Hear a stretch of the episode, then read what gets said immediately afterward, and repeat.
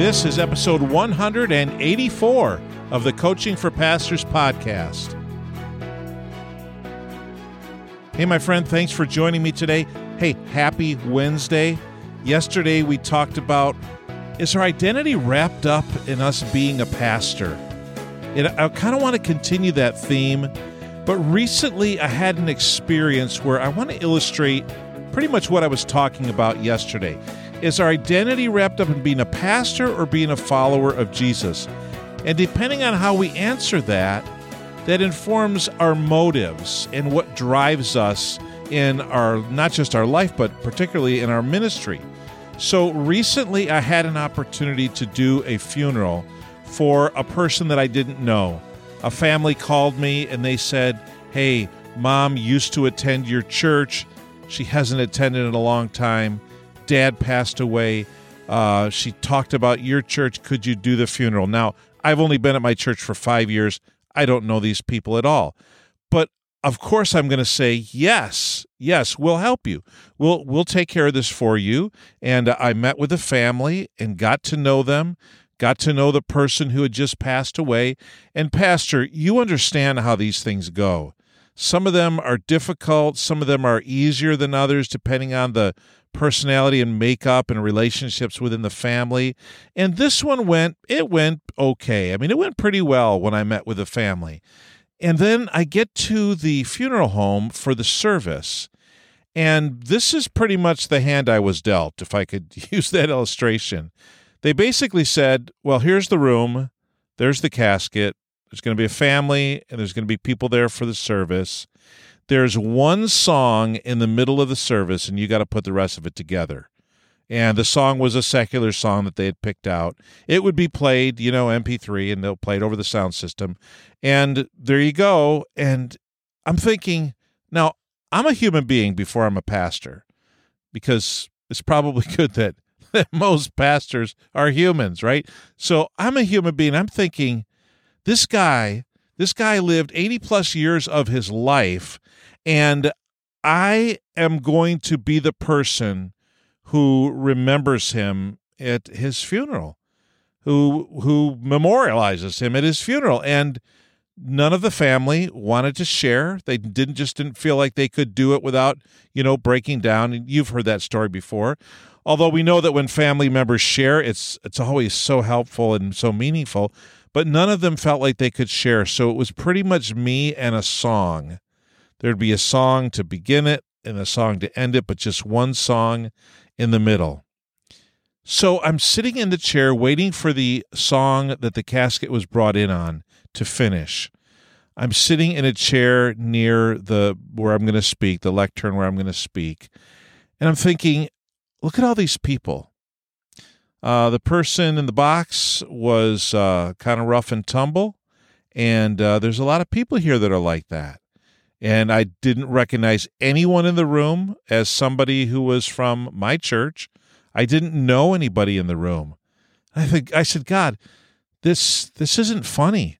Like I have to speak to these people, and I don't want to be just another talking head. Wah wah wah wah wah wah wah wah wah wah wah, and that's all that they hear, because they've been to these things before.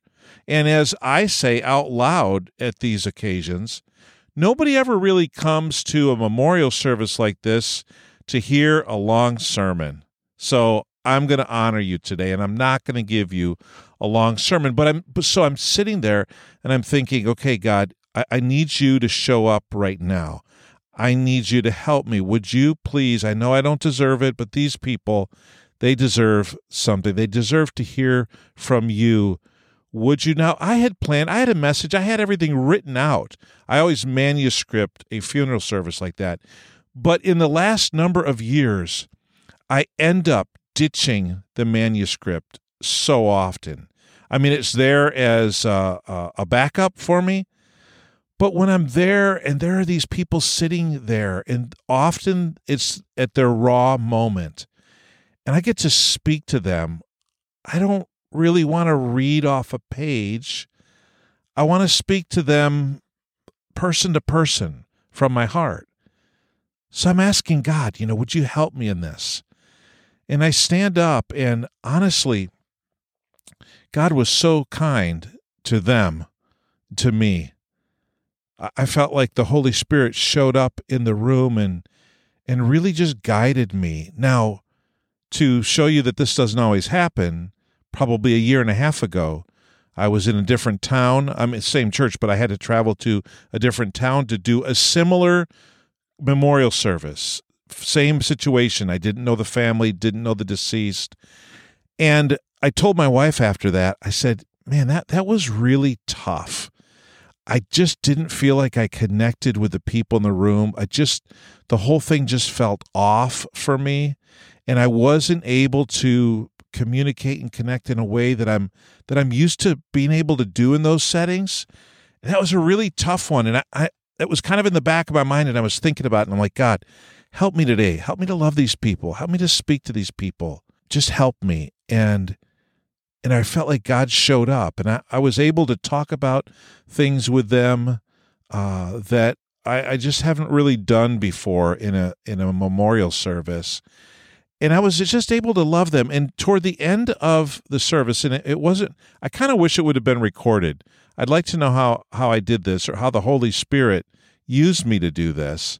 But one of the things I said toward the end was, you know, I'm not the type of a pastor who will stand up and tell you, God told me, and then share with them what God told me.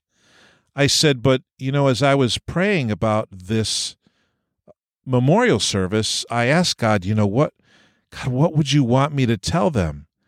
And, and I just sensed that God said, tell them I love them and tell them I like them. And so I told them that. I said, you know, in fact, the Bible actually says that God so loved the world that he gave his only son. But I said to them, Tell them I love them. And, and honestly, in that moment, I realized I don't think very often that non churched people go to a memorial service in an evangelical church or with an evangelical pastor and hear that God loves them without any qualification, without, you know, you have to do this, that, or the other thing, and you've got to do all the, but just to, to, to hear, hey, God loves you. In fact, as I was praying, I sensed God telling me to tell you that He loves you. And then I got to share good news and, and not in Christian pastor lingo. Pastor, you know how this goes, right? But I just I just got to talk to them and share with them that the truth is so much better than the lies that are out there in our culture. These lies about a God who is ready to bring the hammer down, a God who uh, hates, and a God who is ready to punish and judge. Certainly, He is, and I shared that. You know, I said, God, God will judge. I'm not to judge, but I told him I can't judge. I can't judge you. I can't we can only judge ourselves. We only know what kind of faith that we have in God. But so I just got to talk to them about God and tell them truth and share scripture with them and, and invite them to receive God's love through faith in Jesus Christ. My identity in that room was as a person who loves Jesus, who wanted I wanted to love those people. I just wanted to love those people, period. But then I wanted to share God's love with them as well. Pastor, I was really thankful that God helped me. The Holy Spirit helped me in the room because honestly, I was I was kind of nervous. I, I so wanted them to hear from God, and I was not real confident that I was a good vehicle for that in the moment. Uh, but the Lord was kind. And um, I walked away from that feeling like, yeah, they they heard from God. And I, in the the conversations afterwards, I felt like, yeah, that that really did happen, and it was validated through my conversations with people and with with some of the rough and tumble people which you know is always interesting and they're kind of always my favorite to talk with Pastor, I just kind of rambled today, shared with you uh, an experience that I'm sure if I handed the microphone to you, you could share 10 more with me. But I just want to encourage you love out of your humanness, love out of your follower of Jesusness, and less out of your pastoral authority. Now, we could talk about being a pastor and the remarkable opportunity and privilege that there is. So I don't want to downplay that at all.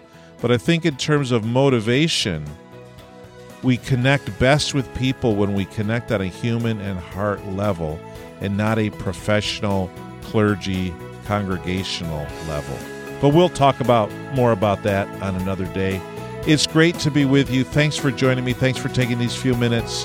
Thank you for serving in your church. And I hope that God blesses you today and you have a great day. And I'll be back tomorrow on the Coaching for Pastors podcast.